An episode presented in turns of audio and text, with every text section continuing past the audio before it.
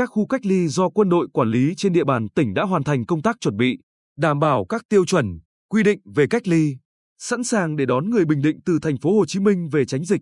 Theo kế hoạch, 1.000 công dân được tỉnh đón về từ thành phố Hồ Chí Minh sẽ được cách ly tập trung 7 ngày tại các khu cách ly do quân đội quản lý, gồm Sư đoàn Bộ binh 31, xã Phước Thành, huyện Tuy Phước, Trung đoàn Bộ binh 739, Sở Chỉ huy ở phường Bùi Thị Xuân, thành phố Quy Nhơn, Trung tâm huấn luyện và bồi dưỡng kiến thức quốc phòng an ninh, xã Cát Tân, huyện Phù Cát, Đại đội công binh, phường Bùi Thị Xuân, thành phố Quy Nhơn, Đại đội huấn luyện cơ động, xã Cát Hành, huyện Phù Cát. Những ngày qua, lực lượng quân đội đã được huy động tổng lực dọn vệ sinh, bố trí phòng ốc để đón người dân từ thành phố Hồ Chí Minh về các khu cách ly. Ghi nhận vào sáng 19 tháng 7, tại Sở Chỉ huy Trung đoàn Bộ binh 739 và Đại đội Công binh, nơi dự kiến sẽ có 210 công dân về cách ly.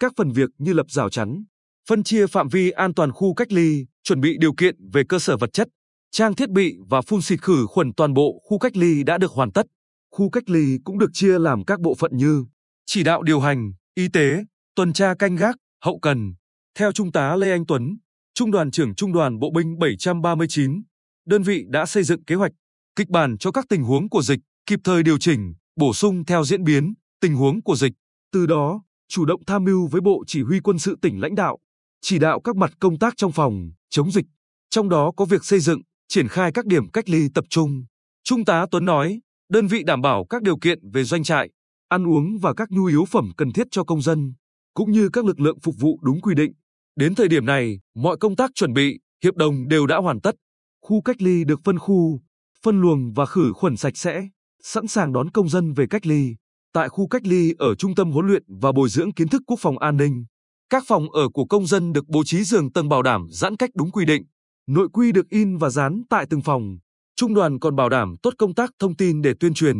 nhắc nhở công dân tuân thủ nghiêm các quy định phòng chống dịch, nhất là nguyên tắc 5K, qua loa phát thanh. Trong khi đó, vào sáng 19 tháng 7, Sư đoàn Bộ binh 31 cũng đã tổ chức luyện tập phương án tiếp nhận công dân về đơn vị cách ly, chốt các phương án bảo vệ an ninh trật tự trong và ngoài khu cách ly, tránh lây nhiễm chéo. Trung tá Phạm Quang Dần, chính trị viên khung tiếp nhận, chia sẻ, khu cách ly của đơn vị có khả năng bảo đảm cách ly 300 người. Dự kiến, chiều 20 tháng 7, đơn vị sẽ tiếp nhận 210 công dân từ thành phố Hồ Chí Minh về cách ly. Đến nay, cơ bản việc chuẩn bị đón tiếp đã thực hiện xong. Đặc biệt, chúng tôi bố trí các phòng có đầy đủ tiện nghi, TV, wifi, giường, chiếu, quạt cho từng hoàn cảnh như phòng cho gia đình,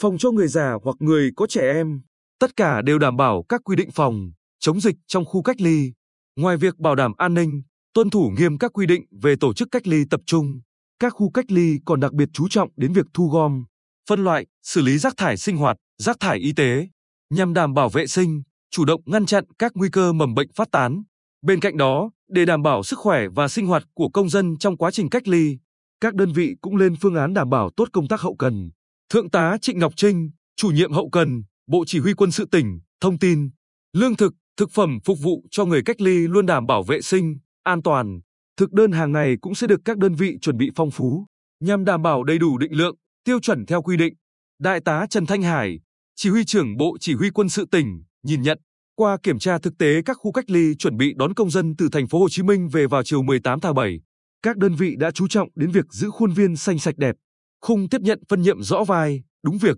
kế hoạch hiệp đồng giữa các đơn vị nhịp nhàng, công tác đảm bảo vật chất, nhân lực, nhất là cơ sở vật chất, trang thiết bị cơ bản đảm bảo đúng quy định, quy trình phòng chống dịch, sẵn sàng kích hoạt khi công dân về tới tỉnh.